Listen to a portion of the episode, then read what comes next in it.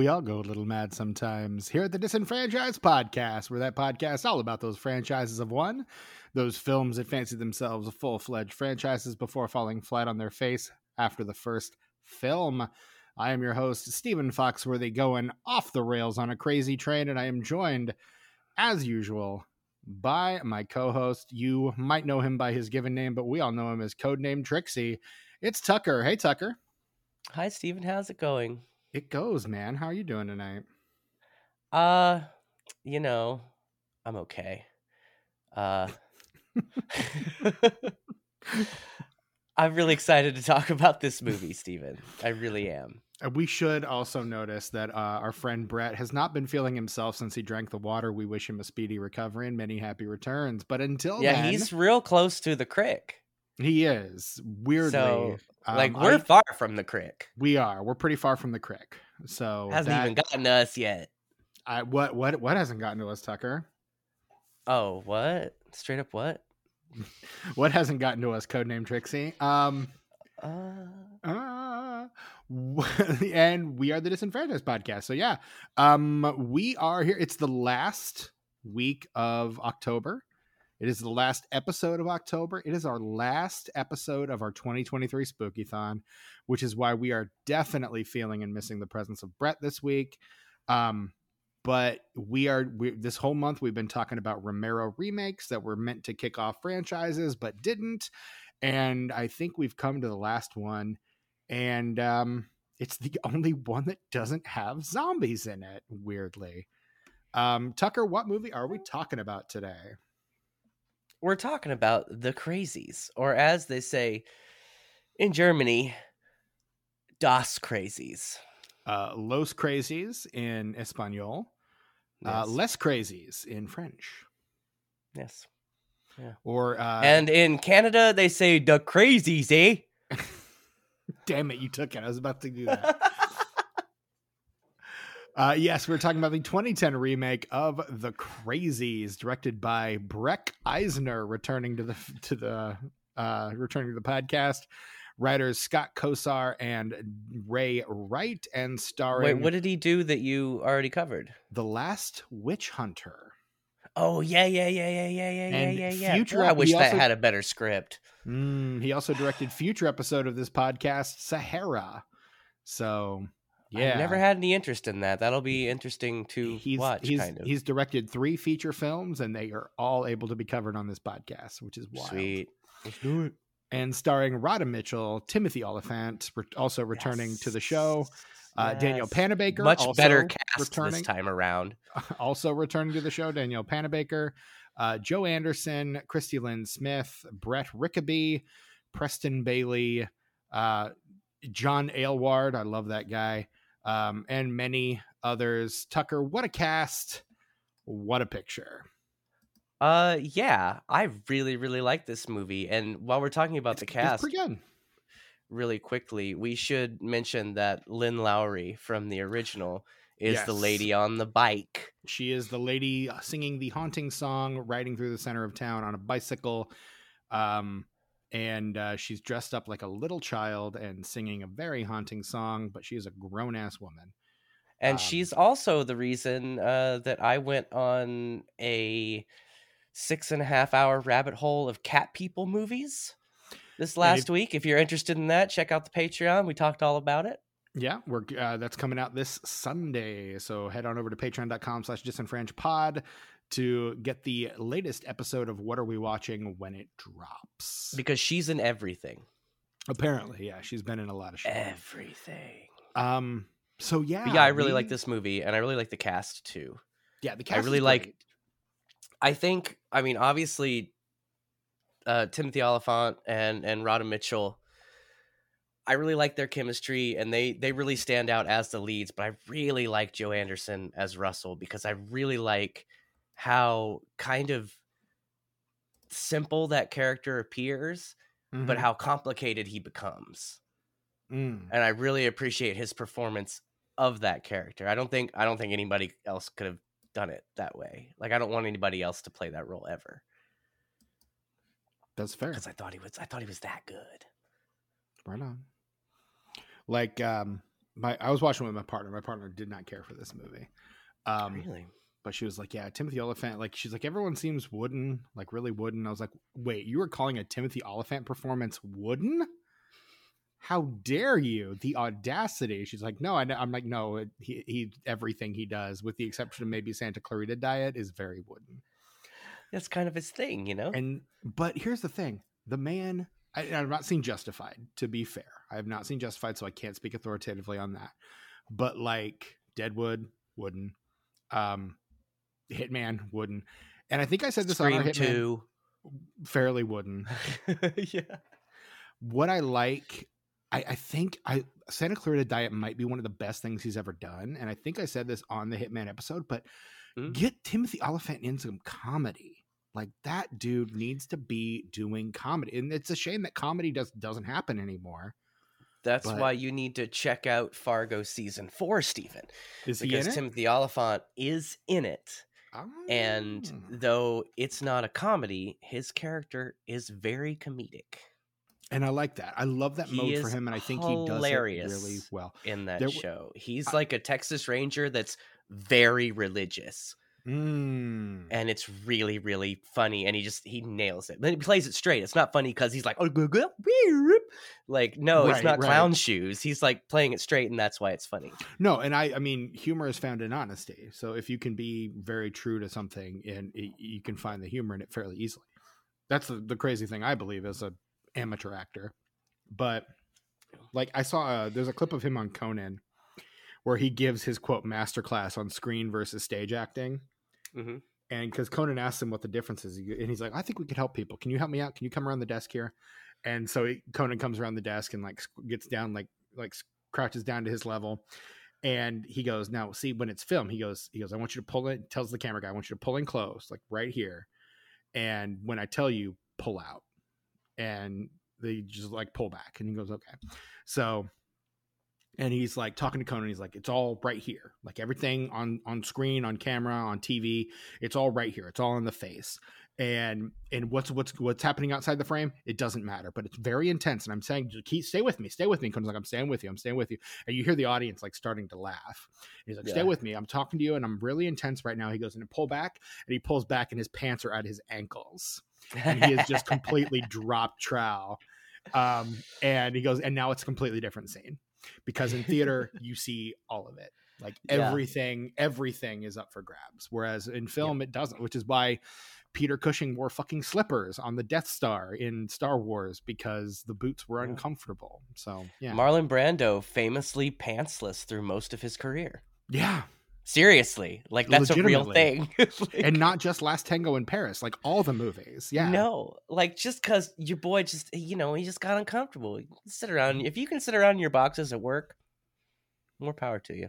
One of my favorite, simultaneously favorite and least favorite Marlon Brando stories is the fact that he refused to uh, on on the movie The Game, which is I think one of his last films, if not his final film. Uh, he refused to listen to anything. you mean the Frank- score? The score. That is what I mean. Sorry, I said the game. Ooh, fucked up with the game, boy. Mm. Mm, the score. No, I do mean the yeah, score. there you go with Eddie Norton. Yeah, Yeah, and uh, and Bobby D. Um, he refused to take any direction from Frank Oz because he refused to take direction from Miss Piggy. from a Muppet. Yeah, from straight Yeah. up Miss Piggy. He goes, I won't. He goes, I won't take direction from Miss Piggy. So Frank had to give all of his all of Oh his direction to De Niro, who would then give it to Brando. Like he had to go through the other actors on on set. Like it's insane, Ah. insane. he should have been a drummer. He's so brilliant, but such an asshole. Mm-hmm.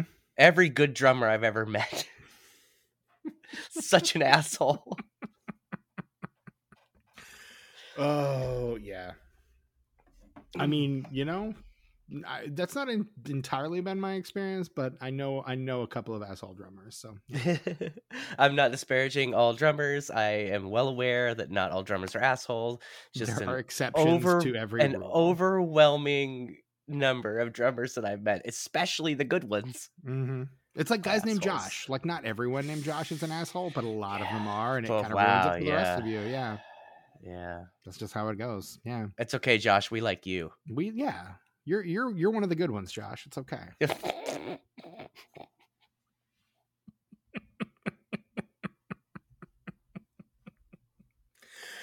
anyway, oh, we ah, are here that, to cut talk. That, cut that. Cut that. You might actually get cut. That might. It really might. it won't. Well, I guarantee you it probably won't. Oh. Um Anyway, we are here to talk about the 2010 film The Crazies. Is crazy. Wah! yeah, just um, like that. Just like that. Um yeah, this movie's fucking wild, dude. It's really good. Do you want to just get the plot out of the way so we can just dig into this bitch? Well, we should talk about our histories with this film. It should Yeah, be pretty short for it. both of us. I just watched it for the first time today. You go. Well, um, the Crazies, the original one. Um, I saw Oh, I saw that one for the first time yesterday. Go. I probably saw that in my early twenties. Mm. Uh, that was when Anchor Bay was really digging deep and putting out DVDs of shit that you hadn't been able to get a hold of for years. and the God Crazies was one of those things. Um, and so I got that and I watched it and I thought it was phenomenal. Mhm. Um, and I've been a fan of it ever since. It's not something that I watch often. I'd say it's in the every five years Mhm. category. You know, more or less. Sometimes it'll be less, sometimes it'll be more, but average Sure, five years between watches. Um, just because it is so, it's such an upsetting film. Mm. Like, is. That movie has always upset me, and the older I get, the more it upsets me.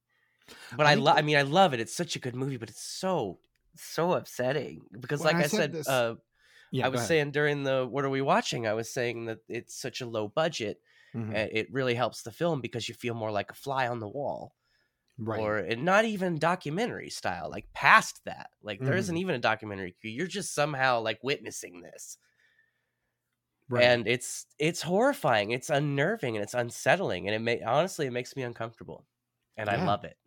it I, and i said this during what are we watching as well like especially after you know post 2020 and you know loo- looking at the government response to an actual pandemic it, it really Yeah. hits a lot differently Yeah, like it's it's pretty and you know for to hear hear these people talking about a a a virus and they're initially not sure where it comes from or, or what it is and like how it spreads and like kind of feeding false information and like putting people together and i mean like and then not listening to the people that are you know supposedly the experts on the thing like it's it's really fucking harrowing. I gotta say the most disturbing part about both films for me, um, and I'll get to my experience with the remake here in a second, is the amount of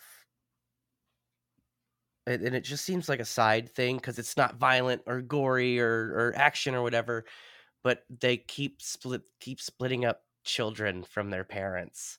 Mm-hmm.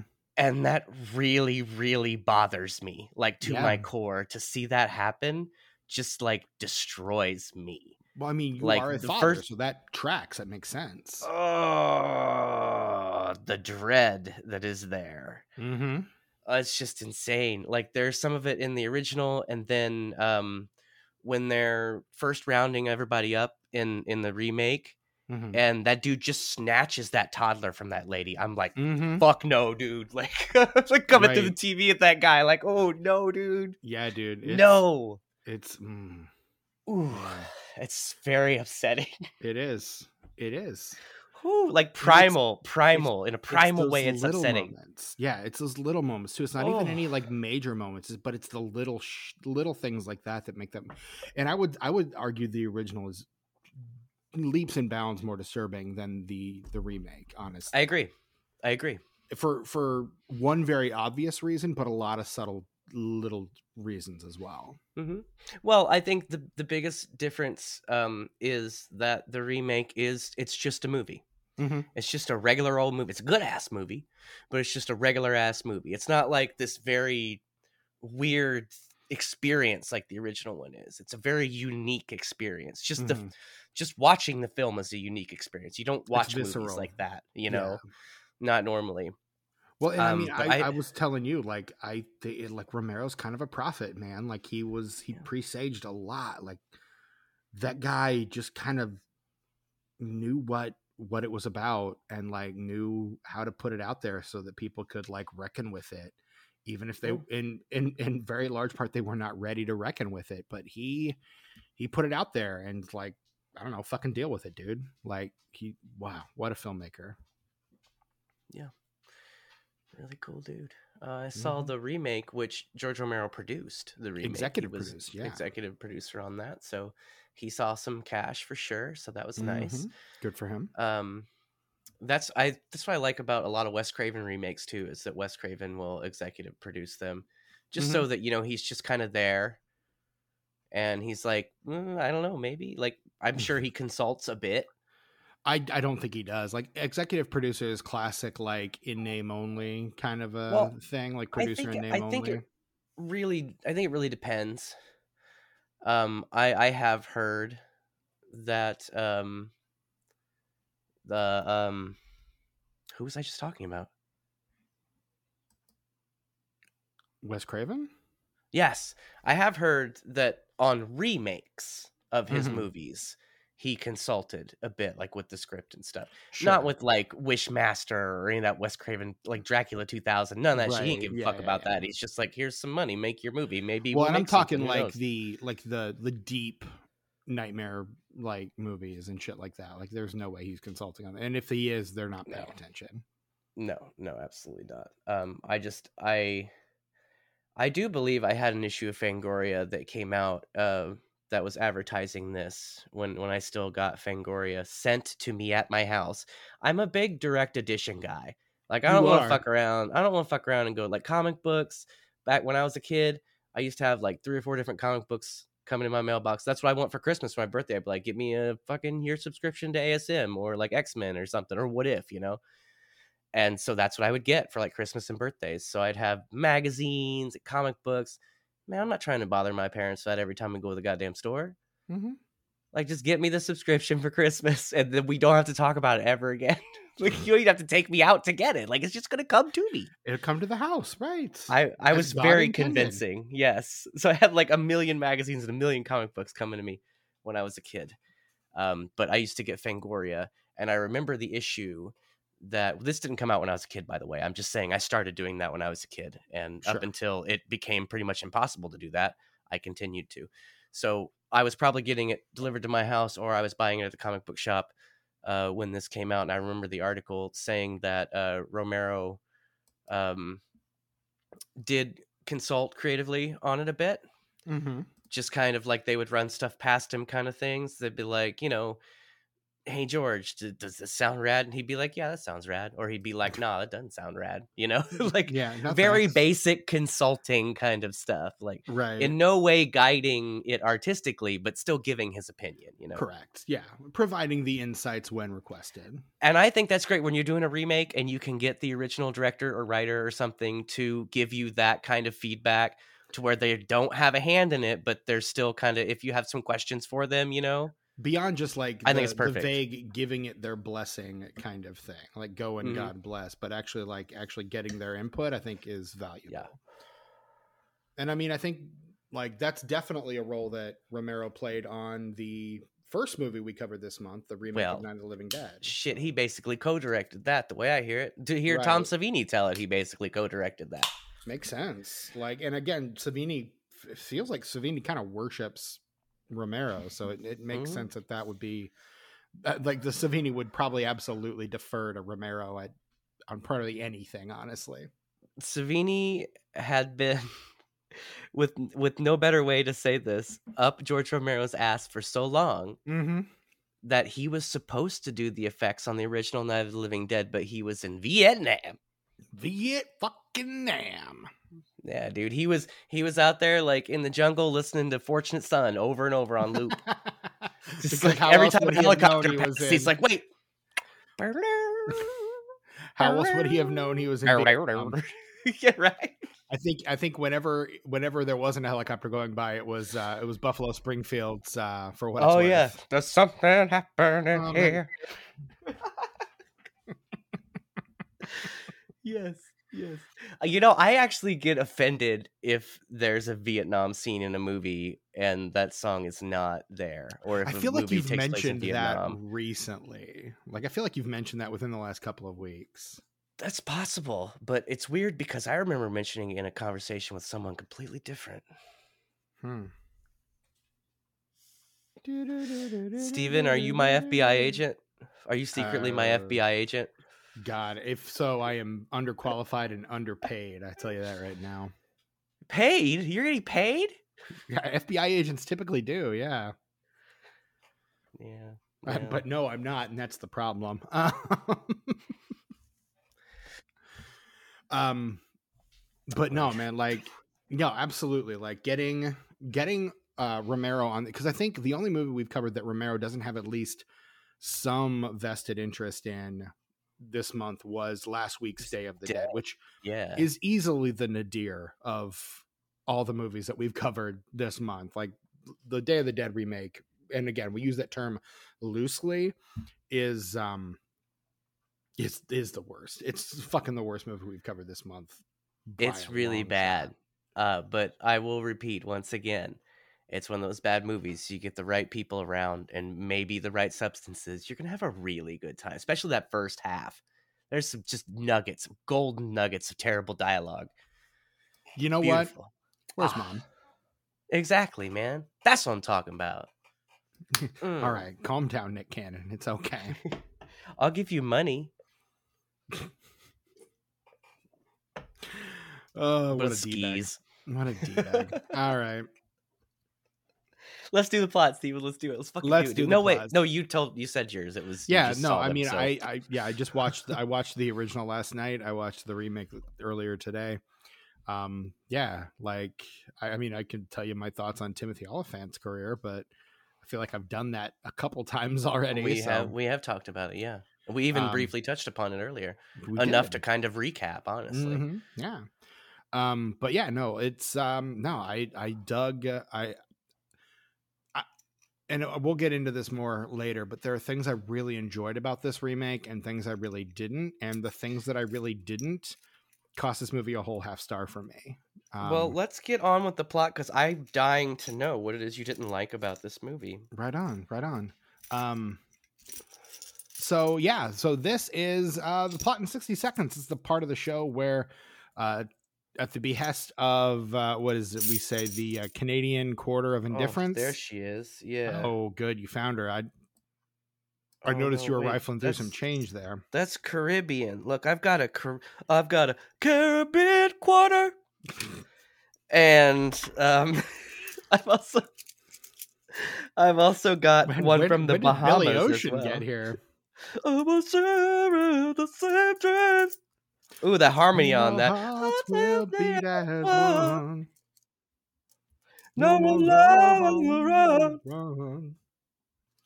Yeah, dude. Ah, love it. Billy Ocean. Suddenly. Ocean, okay, I'm done. No more. Billy Ocean. Bring back Ooh. Billy Ocean. Where he Um, didn't go anywhere, man. He's still around. I know, but bring like bring him back to the mainstream is what I'm saying. Life Let's- has no meaning. Let's let Billy Ocean have like a Rick Astley moment, please and thank you. Like he needs it. Oof. And I I'm here for it, to be completely honest with you. You know what, Billy Ocean? Get out of my dreams. Get into my car. That's it. Get into my car. Ugh. I don't know if you guys can do. I most people don't realize how way into Billy Ocean I am. No, Billy It's Ocean's pretty great, much man. half of my life, like, is Billy Ocean.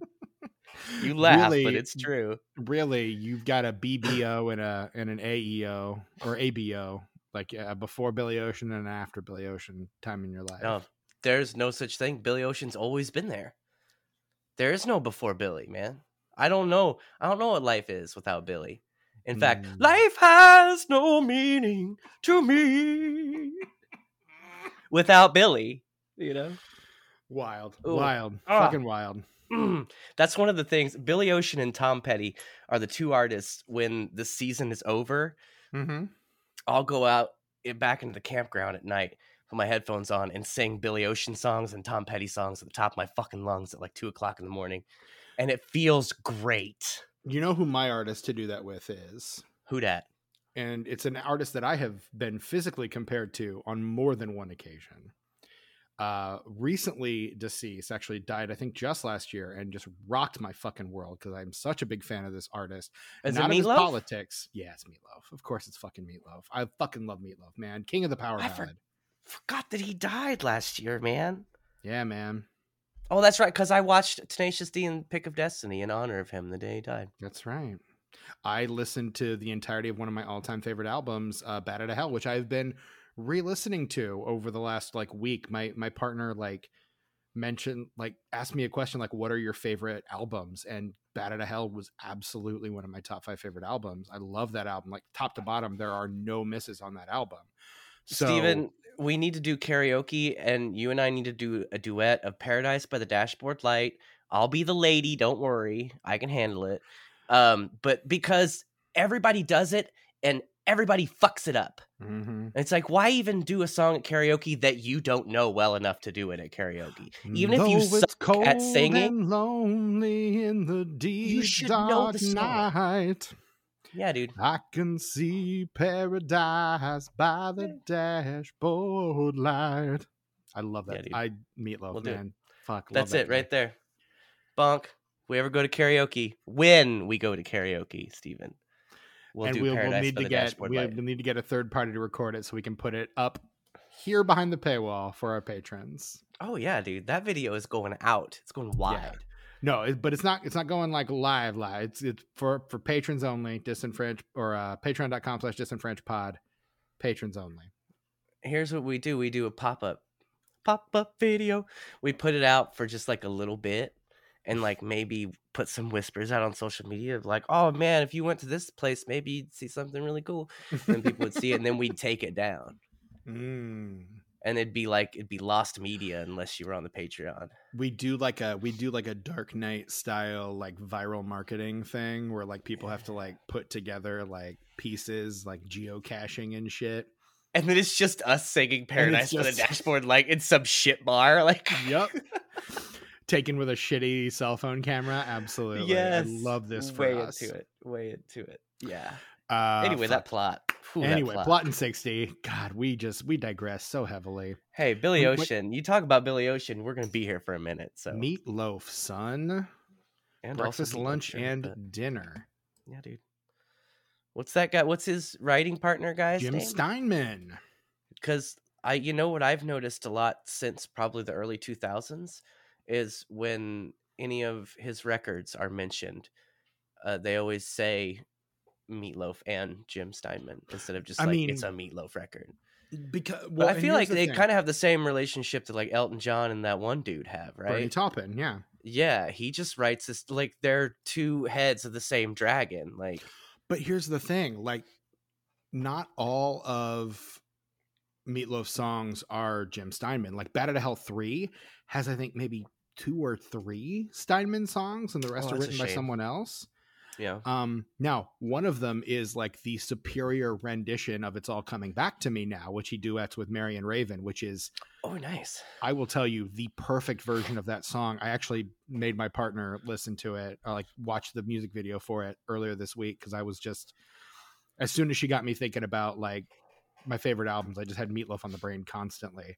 Um, and that is one of my favorite Meatloaf tracks, like without question. Uh, it's so fucking good.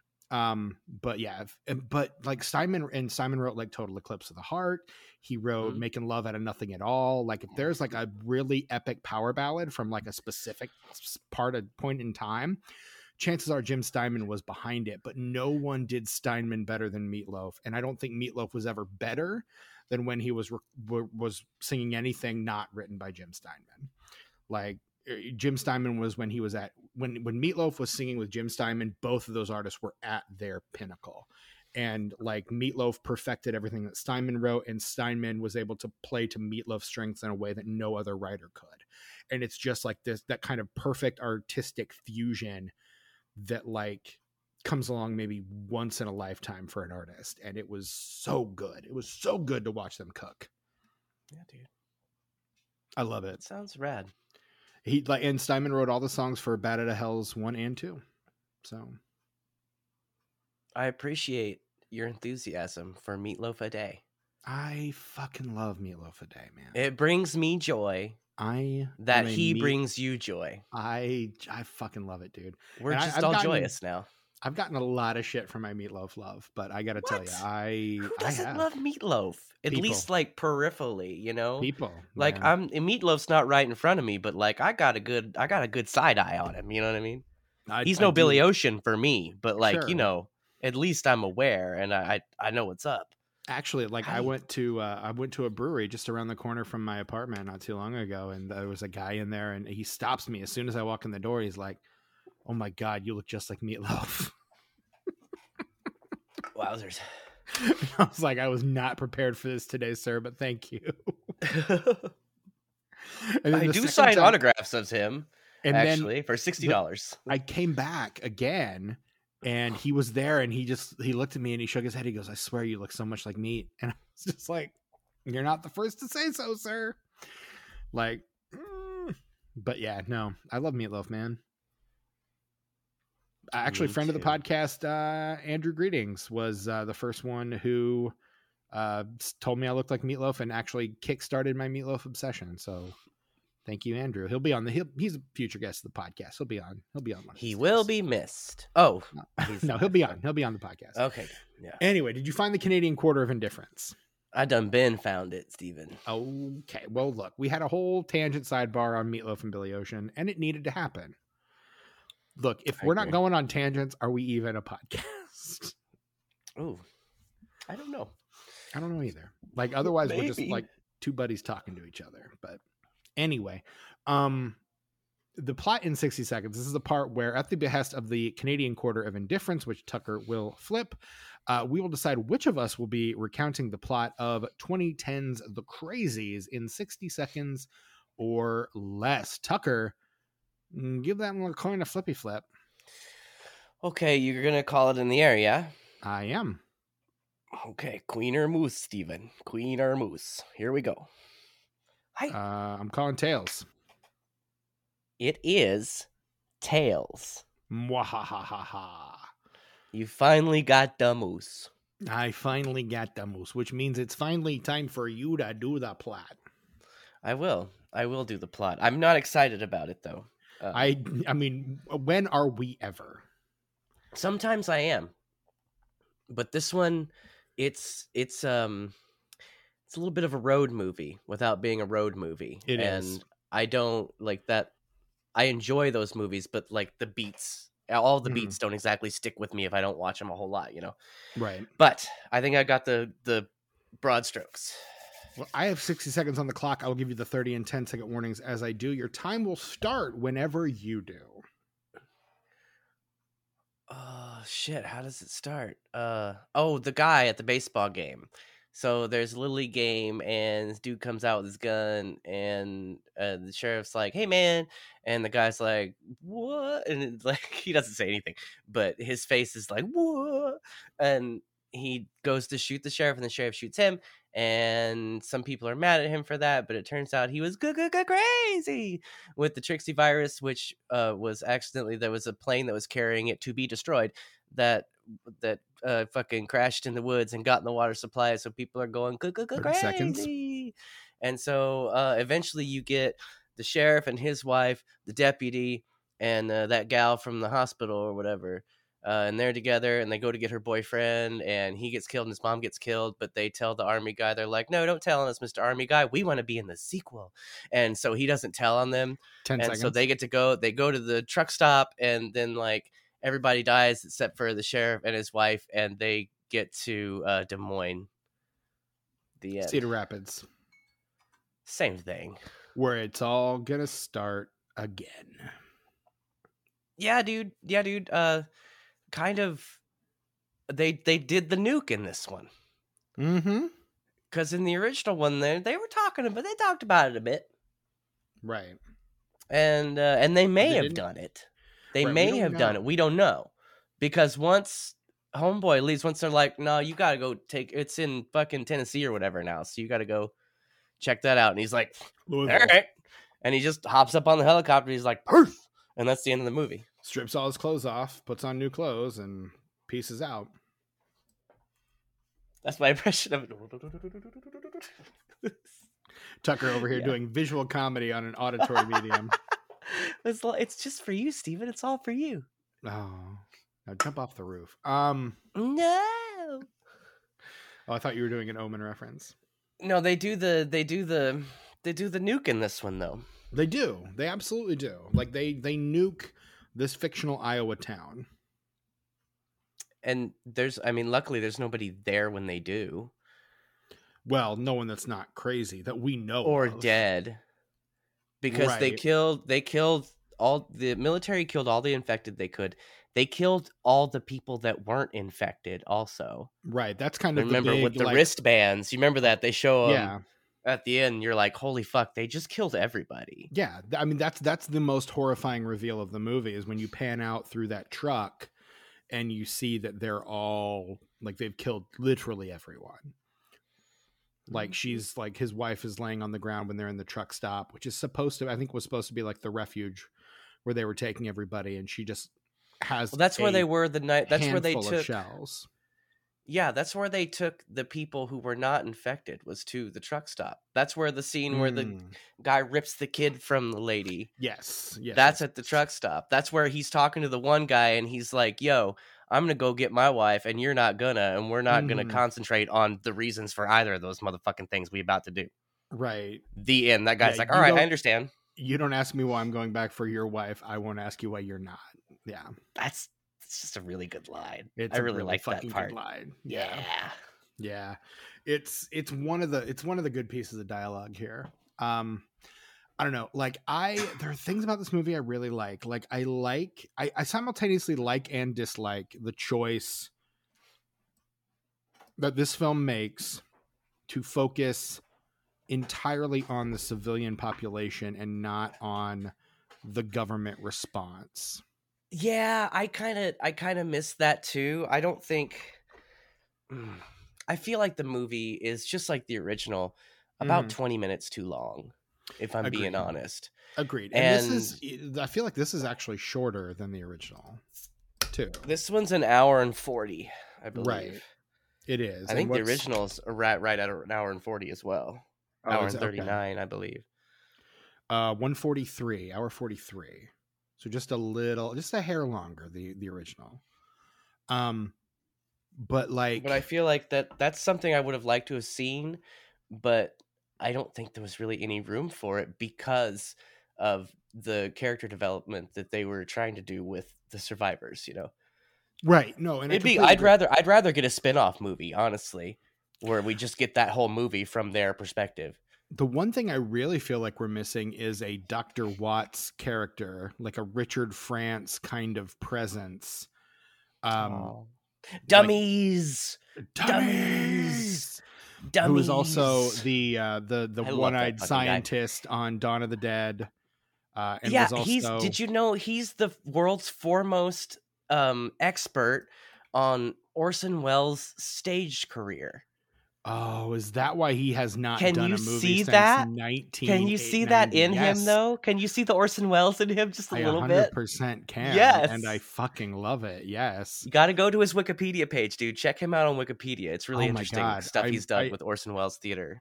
I like, career. absolutely will now. I Yeah, because I was just he's such a compelling presence in hmm every one of the movies I've seen him in. He was also in um, another Romero film. Uh, There's always Vanilla, which Mm-hmm. Romero considers one of his worst films, which I think was the film he made before The Crazies.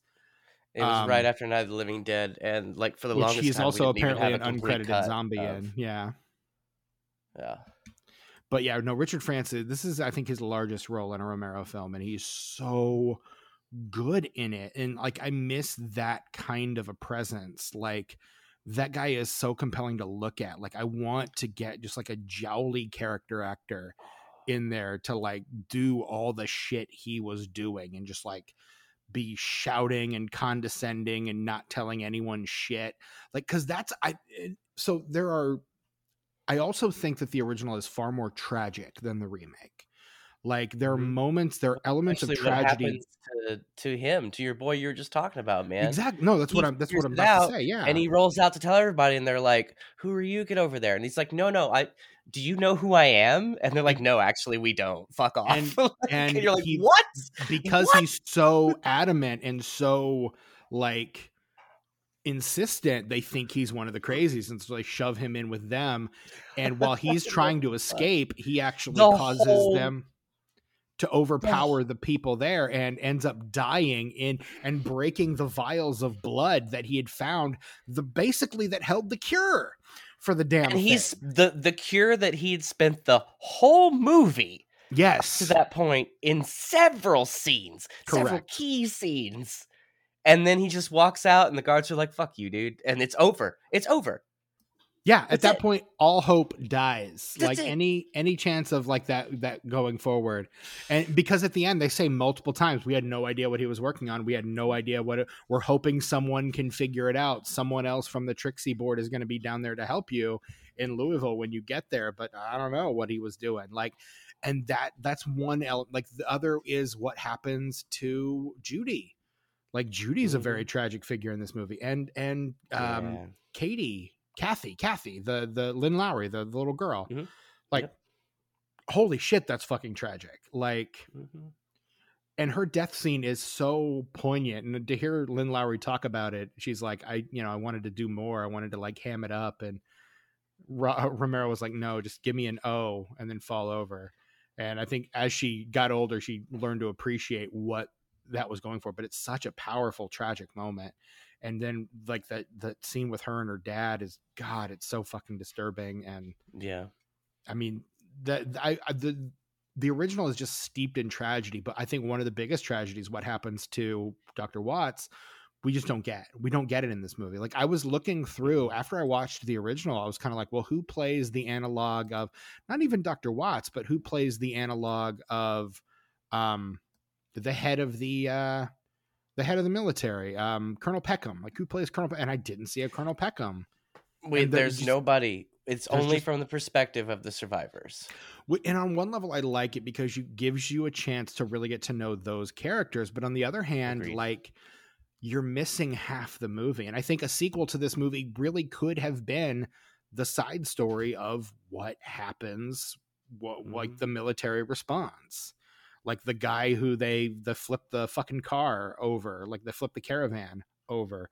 Like that guy could be a, a prominent character, and you get this moment where the two stories intersect, and you get that scene that plays in both movies. That would be really cool. And then the third movie is, you know, what happens in Cedar Well- Rapids and how it's spreading. Like you could you could Well, and- absolutely build a franchise from this movie. you know maybe i think to a smaller extent the scene with the the guy where they flip his car over uh does harken back to some of just the the hopelessness of the original to where every Mhm. time we think we're getting somewhere snuffed out Exactly. and it's it's not as big of a beat I as any say of it doesn't go it doesn't go quite deep enough. Like, it- but it's I feel like it kind of I feel like it kind of calls back to the original in that way, to where the guy's like, "Oh, okay, I'll straight up tell you. Here you go. This is what's happening. You need to go to," and then he's fucking dead. right. and you're like, wait a minute, hold Mhm. on. Yeah. Like I said, Yeah. not as big as the beats in the original, but I do feel that that was kind of the same sort of vibe they were going for with that. And, And for me, tell it was it was effective enough. right and you can tell that that's what they're going for but to the degree of the degree to which they're successful like particularly when you're comparing it to romero's film it just it it feels like it falls a little flat for me Well, and if anything, it's more of a callback, just that one part, I think, because this is, even though it's essentially the same story, it's it's a very different movie. First of Mm. all, it's a movie, like it's a real honest to god movie. Whereas, like the original Crazies, I don't even know what that is. It's wonderful, but I don't even know what it is. right I'm glad it is whatever it is, but I don't know what it is. right But this, the remake is an actual movie, so it kind of has to follow movie rules. Mhm.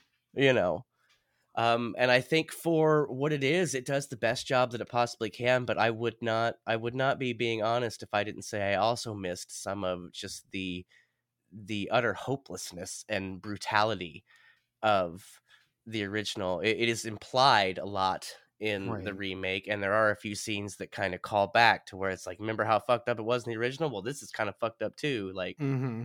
but also we're a real ass movie, so we can't get you know can't get too crazy with it. Yeah. Yeah, yeah, exactly. Um and then the other thing, and this is the this is the thing that really knocked the movie a half star for me, is the repetition of certain things. Like what? Like for starters, the fact that the deputy is always saving uh the the the sheriff's ass always There are there are a few too many. Like, it's a real ass movie, so people have to come in at the Mhm. exact last minute to save the person who's about to Yeah. get killed. And that to happens the every time in this movie. it, it And, it- speaking of, it's If- it, it feels contrived like the first time you're like okay good the second time you're like what the fuck the third time you're like okay fuck what are we doing here jesus like for me, it's spread out enough that like I notice it, but I don't care because like there's so much good in between. And I was just thinking what we were saying about um things that harken back to just the, like those sudden instances of we're getting somewhere and then suddenly we're not. Um, the car out of the car wash when that Mhm, helicopter just bat like they're like, oh, good, the car's out. We could nope. mhm.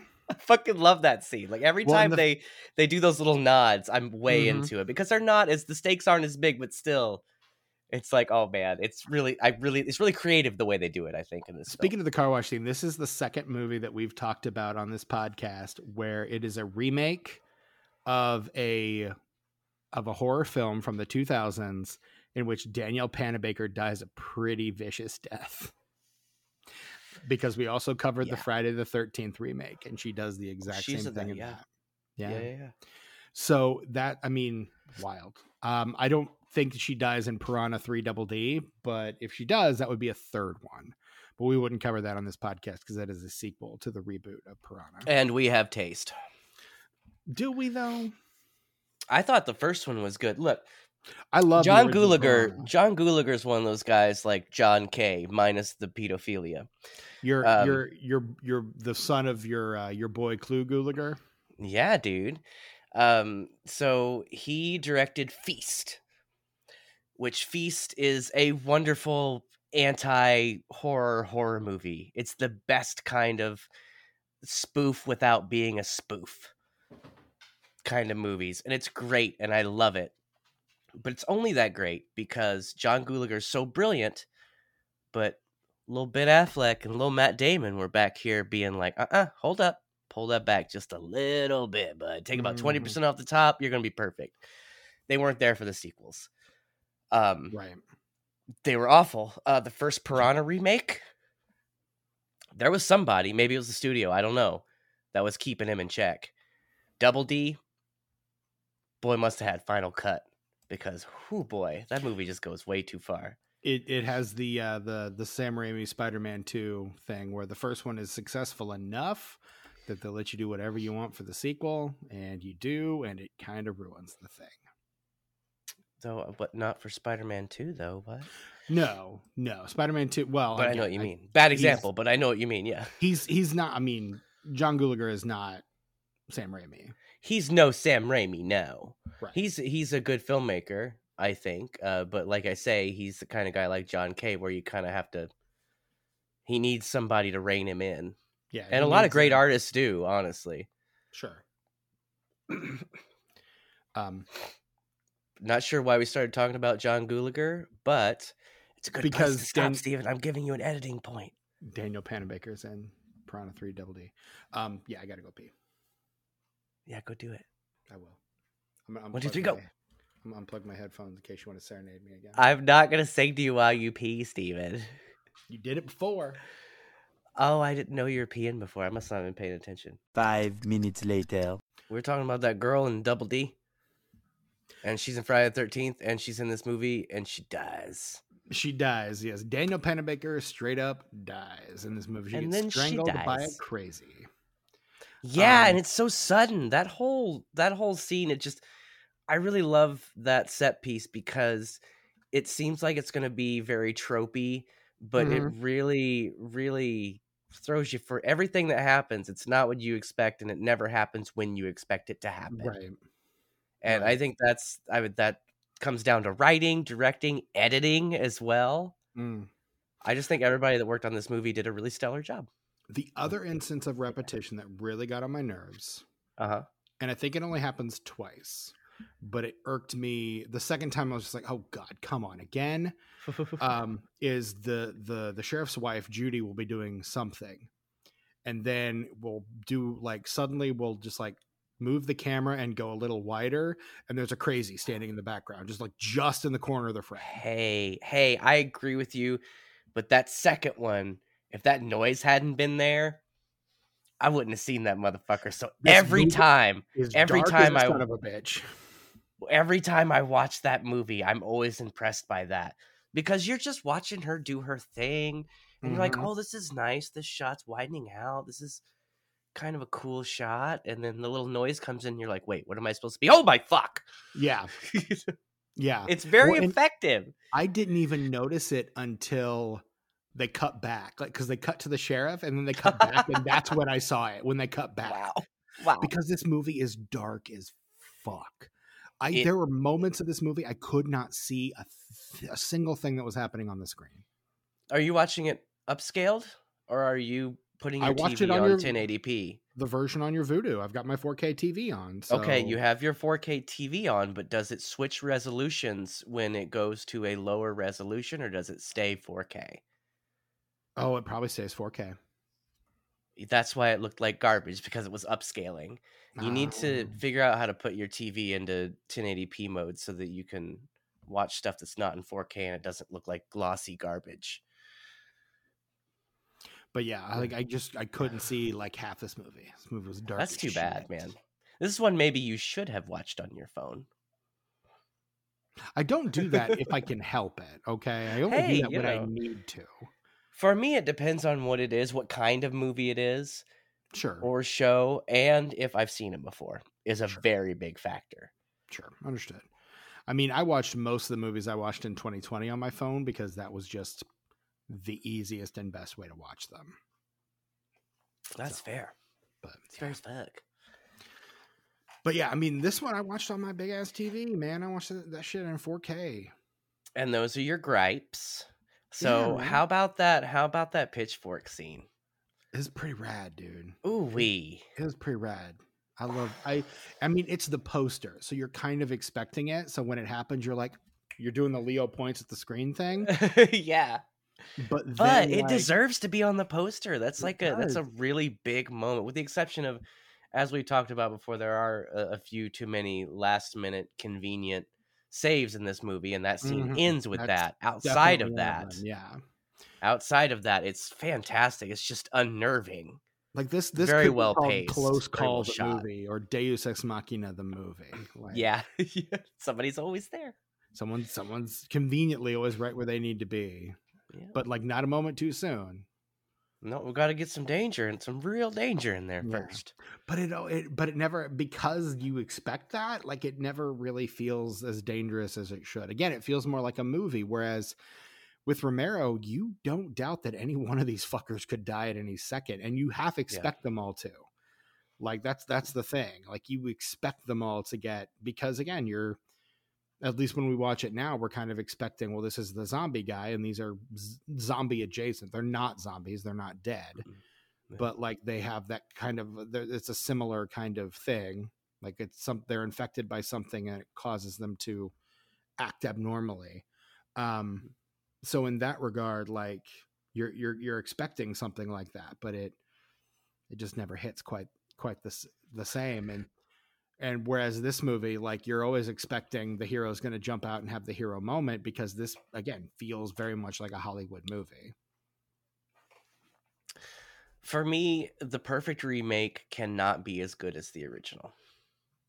no and that's It's- why I, for me, this is the perfect remake because it Mm. does exactly what a remake is supposed to do, and what a remake is supposed to do is supposed to take an an old film that people like and rejigger it a bit mm-hmm. and modernize it a bit, put some modern sensibilities in there, clean it up, put a little bit more money into it. Bam. I mean, and and of course, we all know the remakes that are better than the original. We're looking at like The Fly, uh, The Thing. I'm very uh I I want to say Cape Fear, but the original's so good too. But they're so different. That's the thing. Like. I don't feel like I can compare them. They are the same movie, but they're so different tonally. Mm-hmm. Like it's the same story. Mm, Robert Mitchum shows up too in that one. He Shows up in both of does. them. Robert Yeah. Mitchum like a motherfucker.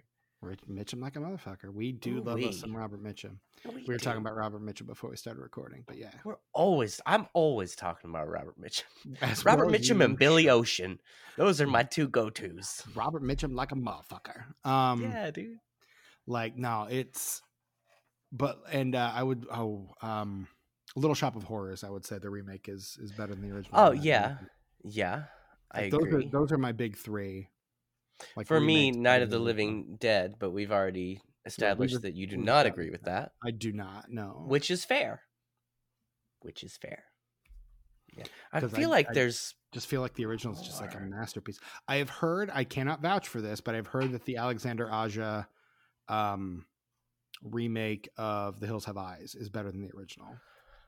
I don't think it's better, but it's a lot like this movie where it is a perfect remake. It does Mm. exactly what a remake is supposed to do. Hmm. That's I'm glad you mentioned that because I didn't even I didn't even think about it, but I feel the same way about that film. I just Um, know where- that friend of the podcast, Samuel Dumas, is very strongly of that opinion. So Oh, I didn't realize Sammy agreed with me on that. That's no, no, no. He's We'll he's of the opinion that. that. it is better than the original. Oh, well, I'm interested to hear why. I'll probably agree with the reasons, but I might not agree that it's better. I was gonna say you'll you'll see him this weekend, I'm sure. I know, dude. We'll talk about it. We're gonna Uh, also, the sequel, the sequel to the remake is a fun little movie too. It's I've not, that as well. it's not good. Well, I mean, it's good for what it is, but it's not. uh, It's well, kind of a sequel to weird the original sequel is to the hot original. garbage Oh, and maybe one of the worst things that Craven's ever directed.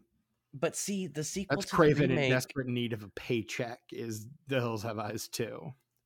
that this the the sequel to the remake is more of a um uh they just use the the characters from the original as like slasher villains and you Mhm. have a team of like an army unit that's out looking for them or for something i don't remember and they just pick them off one by one man it's simple it's stupid but it's really well done I mean, that's just performances are great and it's just Predator. yeah it's it's predator with nuclear hillbillies Okay. and it's really amazing uh Alright. it's i don't it's it's a little movie though it's just a little just a little teeny squirt of a movie it's nothing to like get too excited about but for what it is it's really good i recommend it to anybody who just wants a like a fun hour and a half it's good times uh but yeah like i say um the hills have eyes remake i think is the same with last house on the left i don't know if you saw that the remake of that I think I saw that one before I saw the original. I saw that Mhm. one, and I actually had to walk out on the remake because I was I, w- I was like I can't I can't watch this. I think my roommate was watching it with. a Really? I thought it was- I, I couldn't I couldn't stick with it. i thought it was tame by comparison to the original Well, again, I hadn't seen the original at that point. Like I've I've since Oh.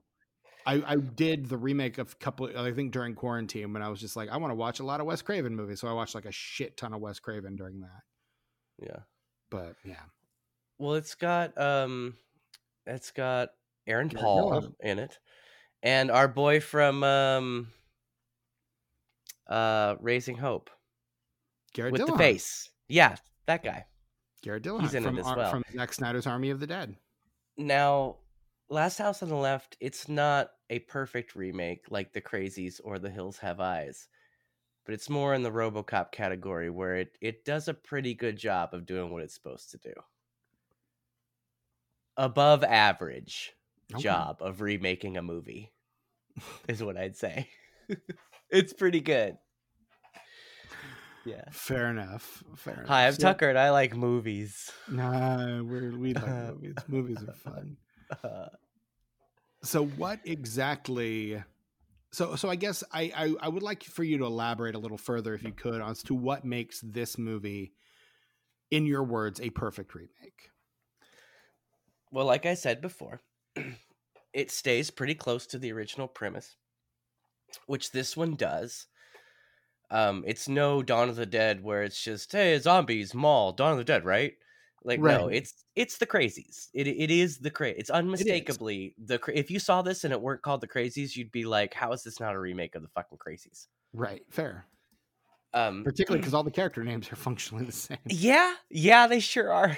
Um, but um, I think that the script uses the original as a foundation, Mhm. and what it builds on top of it, I think, it, it kind of fits the mold of a perfect remake.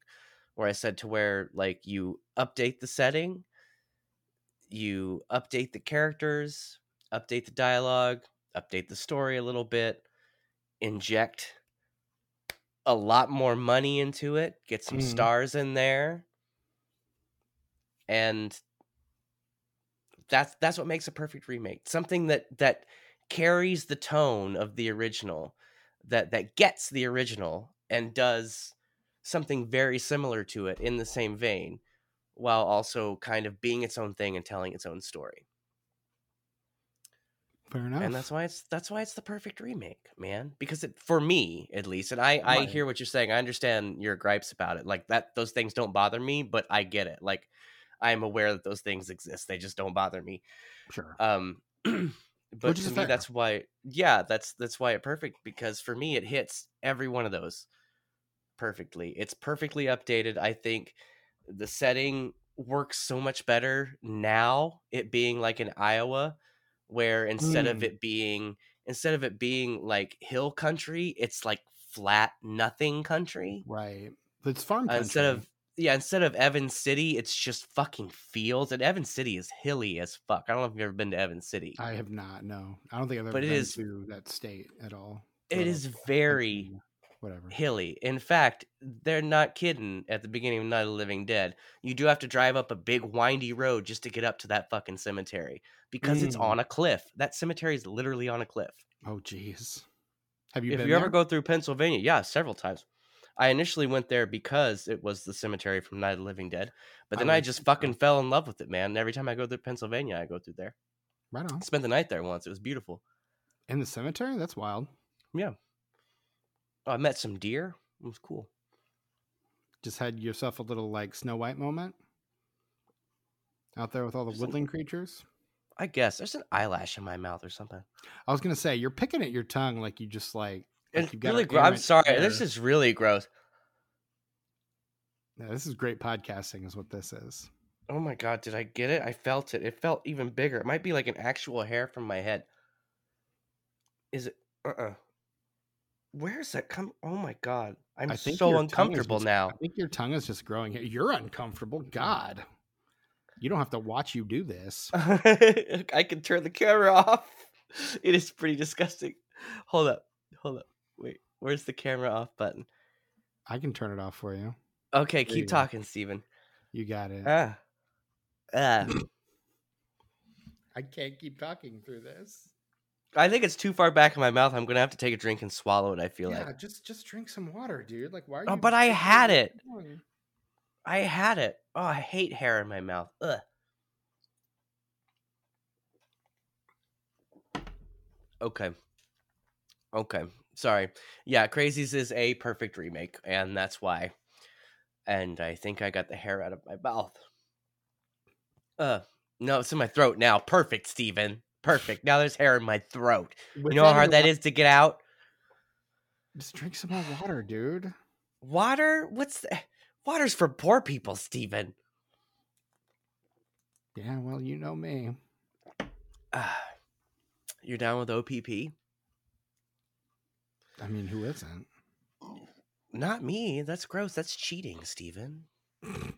That's bad. You should be you should be able to trust your partner, Stephen. No OPPs, Stephen. I don't think I know what OPP stands for. Sorry. Really? Okay, so you're not familiar with the song. Okay. Well, in I mean, I know I know that line, but yeah, I don't know what it stands for. OPP is a song about uh having relations outside of your relationship. Oh, yeah, no, OPP meaning other people's. Oh, You get Oh, it? I do. You get it? Yeah, yeah. Yes, of either kind. They both start with P with various slang terms, you know. Sure. Yeah. So if you're down with OPP, No, I'm not. yeah. Fun No. song. Not. Sure. No. Uh, I think I know that from uh, Sister Act 2 when they repurpose it and say you're down with God. That's what I Oh, what I love the familiar with. Sister Act movies, Stephen. I love them so much. I do. Is the third one gonna happen? Is No. it happening? I'm pretty positive it won't. I keep like they keep starting and stopping and starting and stopping, and it's was gonna be like on Disney Plus or something. That seems like a thing. I mean, Kathy Najimy kind of lives on Disney Plus these days. There's a poster.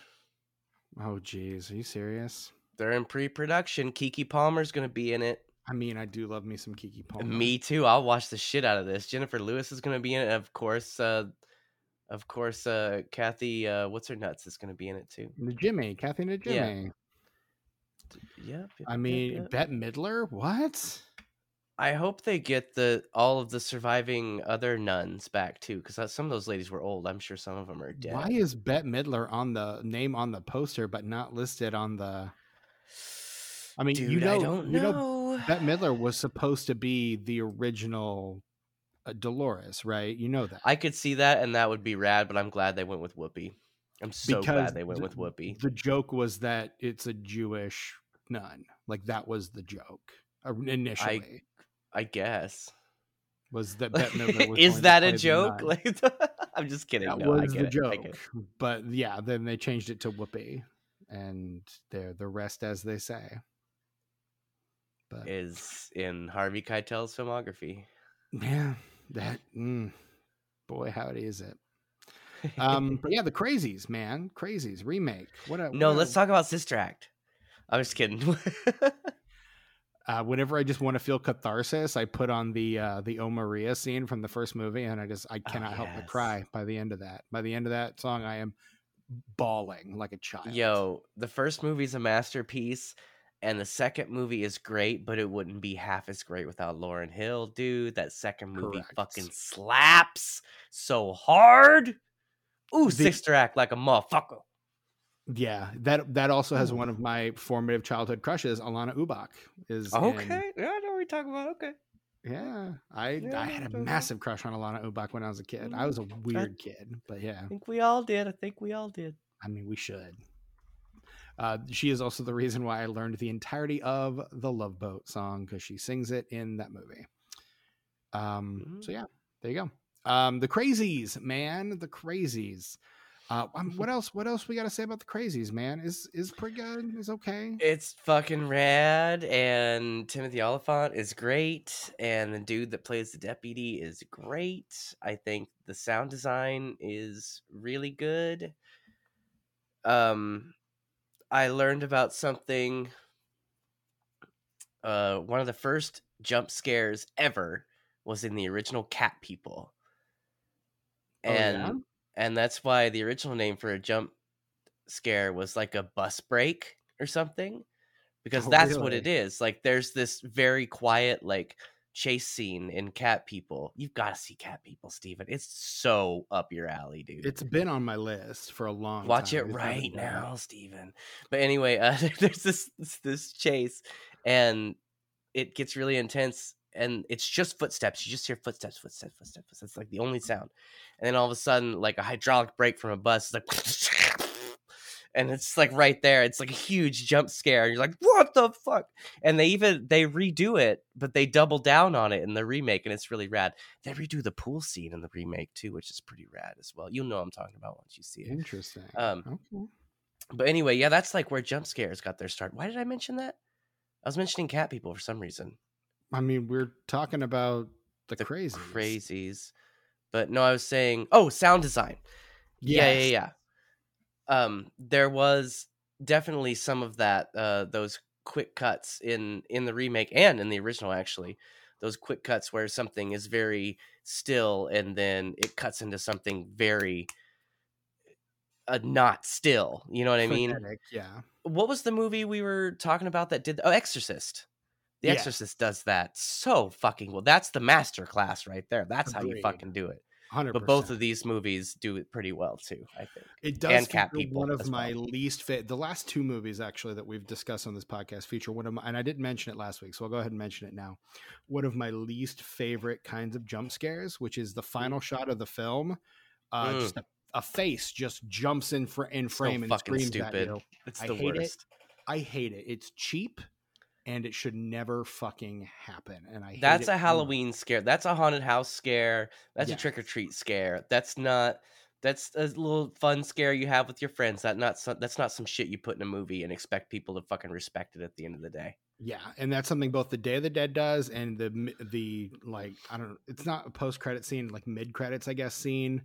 Um, also does that too, and I'm just like, fuck this, fuck that, fuck that. I hate it so much. I don't like it, like even Yeah. a little bit. I think it's awful.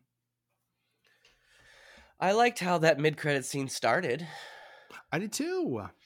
Yeah. because again that sets you up for like everything set in that in that like in the final shots of the uh, film proper and then in that mid-credit scene sets you up for what the sequel could be like Yeah. they're heading into cedar rapids they think they're safe and then you zoom out to the satellite view and then you see cedar rapids iowa population da da da da and then in the bottom right hand corner it says commence containment protocol which you saw over Ogden Marsh once it started. And so you know the whole shit they've just gone through, they're going to go through again. Well, and see, maybe that's how you get more of the military angle in the sequel. Is they get there, Yeah. it's already gone to shit, and maybe you have like an outbreak situation where like you have kind of your representatives from military and civilian kind of representatives. Uh, like you've seen Outbreak, right? Dustin Hoffman and Morgan Freeman. I haven't, but I know the gist. Oh, Stephen. I feel like, you know, I was thinking about this too um, while I was watching both of these movies. I was like, I should tell them to watch Outbreak too. Because it's so similar. It should also be credited as a remake, kind of. uh, it's really good, though. Outbreak is amazing. Um, yeah, you should definitely check that out. If you liked these two movies, Outbreak is like the big 90s tentpole version of that. Hmm. remember those big 90s tentpole movies, like those serious thriller dramas? Oh, yeah. yeah, 100%. dude. Yeah.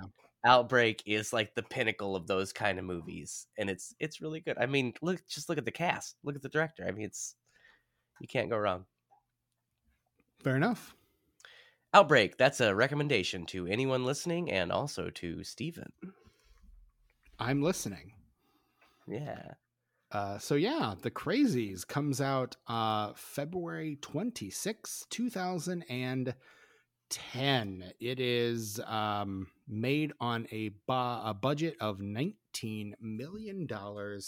It opens at number three the week it comes out uh, to $16 million on its way. So it makes almost its entire budget back in its opening weekend on its way This is an a- interesting week, though.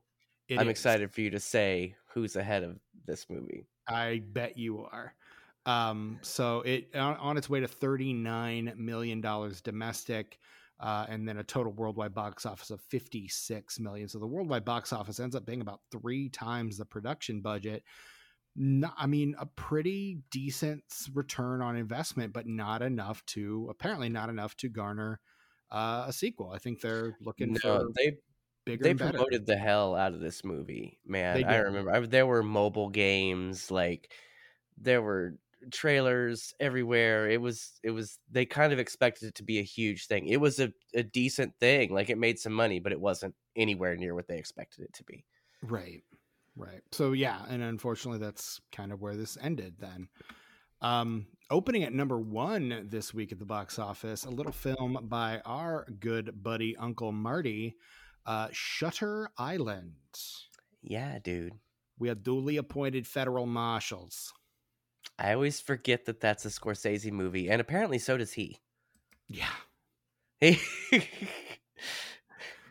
So there's a, a question going around uh, Twitter this week. It was like, uh, "What's what was the first Martin Scorsese film you ever saw, and what's the first Scorsese film you ever saw in theaters?" and someone said uh, the first one I saw in theaters was Shutter Island, quote to error parentheses, but don't tell Marty, um, which I thought was really funny. That's the first of his movies that I saw in theaters. Not the first that I saw of his. The first I saw was Bringing Out the Dead, and then Taxi Driver, and then I think Raging Bull. Et cetera, My answer to both of those questions is The Aviator. Oh, word! I think I saw that at the movie theater too. Well, that came out before Shutter Island. So if you saw it in the movie theater, The Aviator Did it though? Scorsese movie. It came out in 2004, dude. Okay. All right. I see. We're in timeline B. Okay. Gotcha. no, that tracks. Yeah, yeah, yeah, yeah. Anyway, also known as the Sacred Timeline. uh, timeline A is the sacred timeline. My sister was born on the 12th in timeline A. She's born on the 14th in timeline B. That's how I can always tell which one I'm in. Anyway, Both of them, though, strangely enough, it's it's Berenstain. But I still I have don't- that memory of Berenstein, so like I don't know how that works. But in I both of my know. timelines, Mandela effect in both of them, I guess. I guess It's weird. Uh, number two, the movie you're probably most excited to gush about. Uh, a little movie starring my boy Bruce Willis and your boy Yeah, dude. Tracy Morgan, directed Yeah, by dude. your boy Kevin Smith. A little movie called Cop Out. How much did that movie make this week, Stephen? What was it? Was what did it get? It, it opens this week. It opens to eighteen point two million dollars domestic. and that was it. That was its opening week. that was its opening weekend. Okay. It earned Yeah, it was supposed to do thirty. That was the whole Yeah. thing. it well it was made on a budget of 37 and In it a row. I, what you did is there and i see it it only makes about f- a little less than 45 domestic Oh, and, okay. and 56 worldwide so it does not multiply very well at all That's too bad. Look, it's not great, but I don't understand what everybody's big fucking hate boner for that movie is. It's fine. It's not like aggressively bad. There are far, far worse ways that you could spend an hour and a half. And I think Tracy Morgan's pretty funny in that fucking movie. i think cop out is the only kevin smith movie i've never seen it's not look, it's not good. But it's also not bad. Like it's fine. It's perfectly fine. i think it is the I don't- only I- one of his films i've never I seen really don't understand why everybody hates it so much. Like, what were they expecting? Like, my expectations were exactly where they needed to be, which is why I had a good time with it. Like, you to check yourself before you wreck yourself. The first thing that Kevin Smith did without Scott Mosier, yeah, buckle in, motherfucker. Like, what ride do you think you're taking? Right on. another one of those you know great checks and balances partnerships there Absolutely. Yeah. Um, in third place, or in fourth place rather, down from three the week before, in its eleventh week in theaters with a seven hundred and seven million dollar box office so far, and counting. Jimmy Cameron's Avatar. I saw that at the movie theater, I did too. I saw that one in IMAX 3D. but you know what? Nobody saw the second one. Uh, it's it, that the second movie made a shit ton of money though for a movie It's a that no one saw It's a conspiracy, saw. Stephen. It's a conspiracy, man. Um, like I said, I don't know anybody who gives a fuck about that movie. And I know a lot of people who give a fuck about movies. mm, Nobody cares, man. Nobody in cares. fifth, in fifth place, uh, a movie that could have absolutely been discussed on this podcast, but for its regrettable sequel, uh, Percy Jackson and the Olympians: colon the Oh. Lightning Thief. I'm so glad that it got a sequel because there are few things that I'm less interested in than shitty YA movies. Hmm. Like, I'm cool with some decent YA movies. Like, throw a Hunger Games my way. All right, whatever. Like, I've had worse talking times. about a YA movie next you know? month. Which one is it? Well, well, I'll tell you after we're done. Can you do it in sign language? Do you know sign language, Stephen? Do you know ASL? I don't. Oh, that's too bad. Hi, yeah, that's hello, I I, guess. That's I one way to say hello. I just did semaphore, dude. oh, he's typing. He's typing. What is it? Wait, is that That's the name movie? of the movie. Yeah. I don't even know what the fuck that is. You're there. It is. So I have That's what- zero expectations, you know. So maybe you know that gives me a clean slate to watch the movie on, so I can uh, appreciate it and shit on it for its merits and faults. But do you see what I was trying to do there with my semaphore? I did, Stephen. Good job. Thank you. It just looked like Um, a regular wave, though. Rounding out the top ten, it wasn't. It was. It was further down the line. Um, rounding out the top 10 we have valentine's day in number six i think that's that garry Uh-huh. marshall movie in seventh place dear john which i'm pretty sure is a nicholas sparks movie in eighth Okay. place future episode of this podcast benicio del toro's the wolf man uh, directed by joe Oh. johnston I hated that movie, surprisingly. we gonna talk about it one day man But no, it's I hated it because of what it could have been. Like I about it watched day, it. There's so many missed opportunities where they were they were they were almost there, Stephen. It's such a frustrating movie. I'm sorry. I can't wait to talk about it because boy, I've got a lot to say about that. i would never have guessed that you would have a lot to say about anything Boy. Um, in ninth place, the Tooth Fairy. What if The Rock was the Tooth Fairy? And uh, in tenth place, uh, from a holdover from the year before, an Oscar player, uh, Jeff Bridges' final or uh, first Oscar win, finally get gets one is what I'm trying to say. Uh, crazy. Get on with it, Stephen. Crazy Heart? The where Crazy he's Heart. got the he's on the cover and he's got the guitar. Did you ever see Mhm. that? I didn't know Yeah, me neither. I have no idea what it's about. I don't know anybody that's seen it. the song won the won the Oscar though, and so did Jeff Bridges. So good for him. I think it's on my Vudu though. probably Probably. you got a lot of stuff on your Vudu. stuff that I um, have no interest in. Yeah, The tomatometer people were just giving me codes blindly for a couple years there. So it was just like people Nice. give me codes, and I'd be like, I don't know what this is, but let's see. Anyway, Tomatomator. Tomatometer score for the crazies is a 71%. The critics consensus tense, nicely shot, and uncommonly intelligent. The Crazies is a horror remake that unusually works. Uh, the the Metascore is a 56 based on mixer average reviews Hmm. from 31 critics and the Well, letterboxd score is a 3.0 tucker out of five stars how are you rating 2010's the crazies This gets a four from me. Mm, Um, had it not been a remake of something, it would have been a three and a half, but it gets an extra star just because it's such a good example of what I think a remake should be. and it gets it, it did get a three from me but again all that repetition knocked it down a half star so it gets a two and a half from me No, I can Um, dig it. the original gets a three and a half i like the original quite a bit but OG's this a five for me.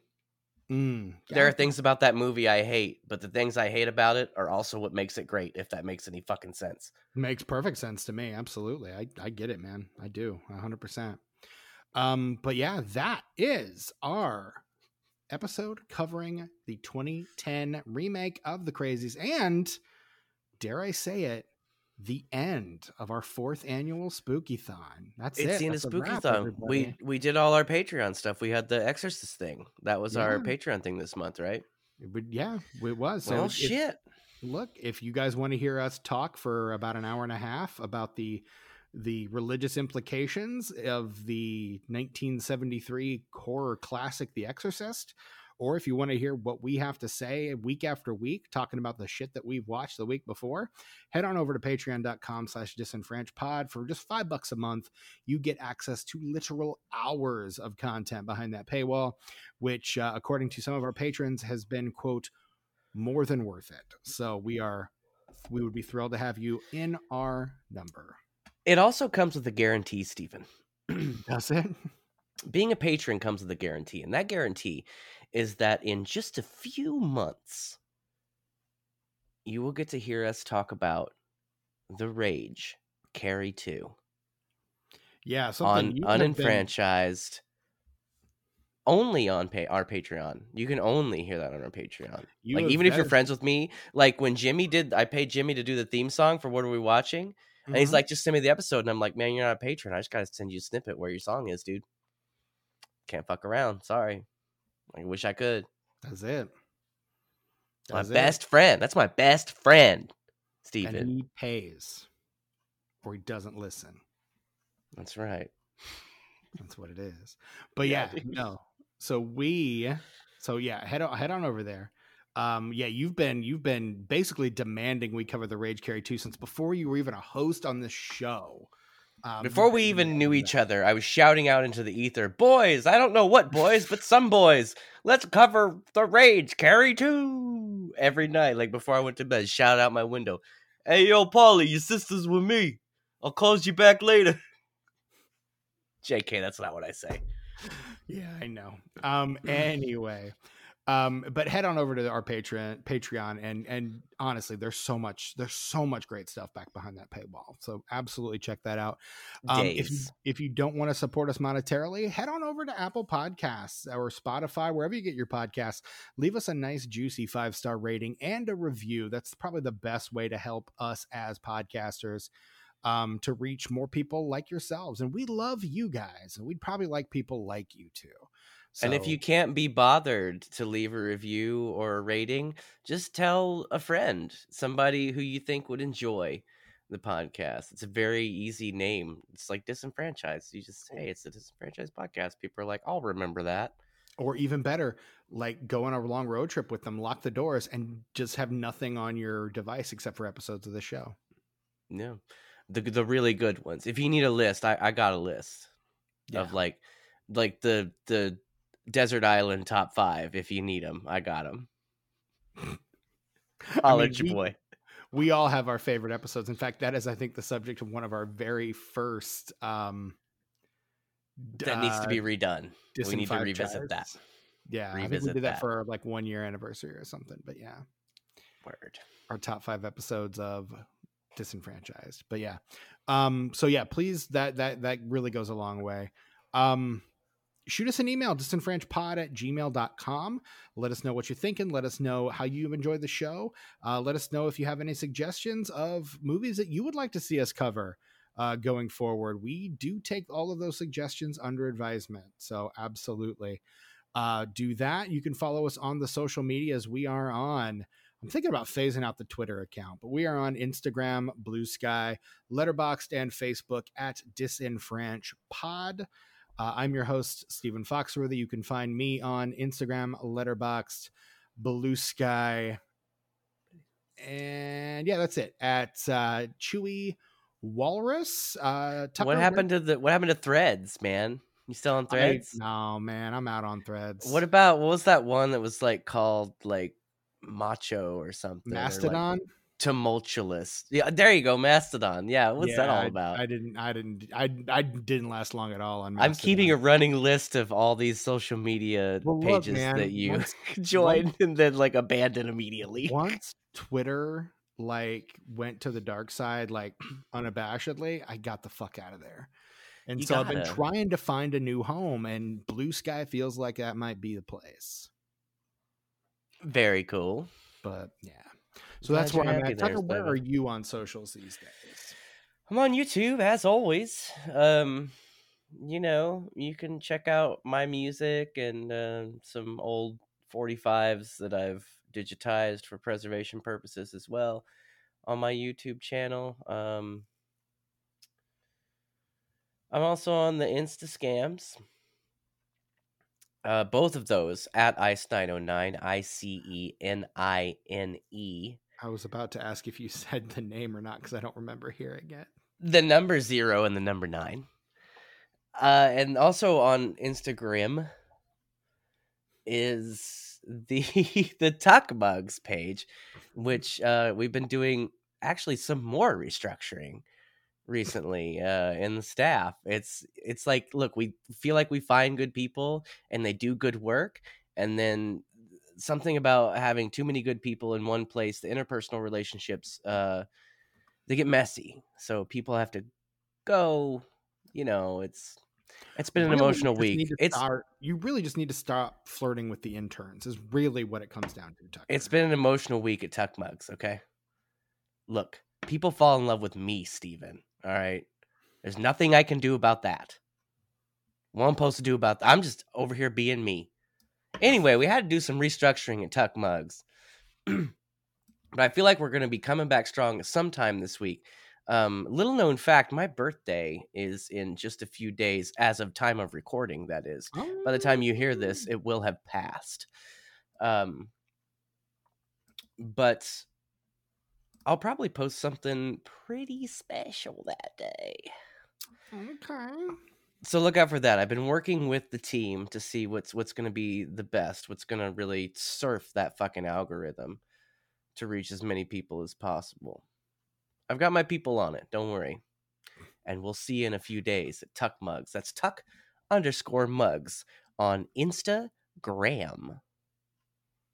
All right. And our friend Brett Wright is on Bluesky at Sus Warlock and on Instagram and Letterboxd at Sus underscore Warlock. And that is all we have for this year's Spooky Thon. Guys, thank It's you so over. much for being a part of it. It's it's our favorite tradition.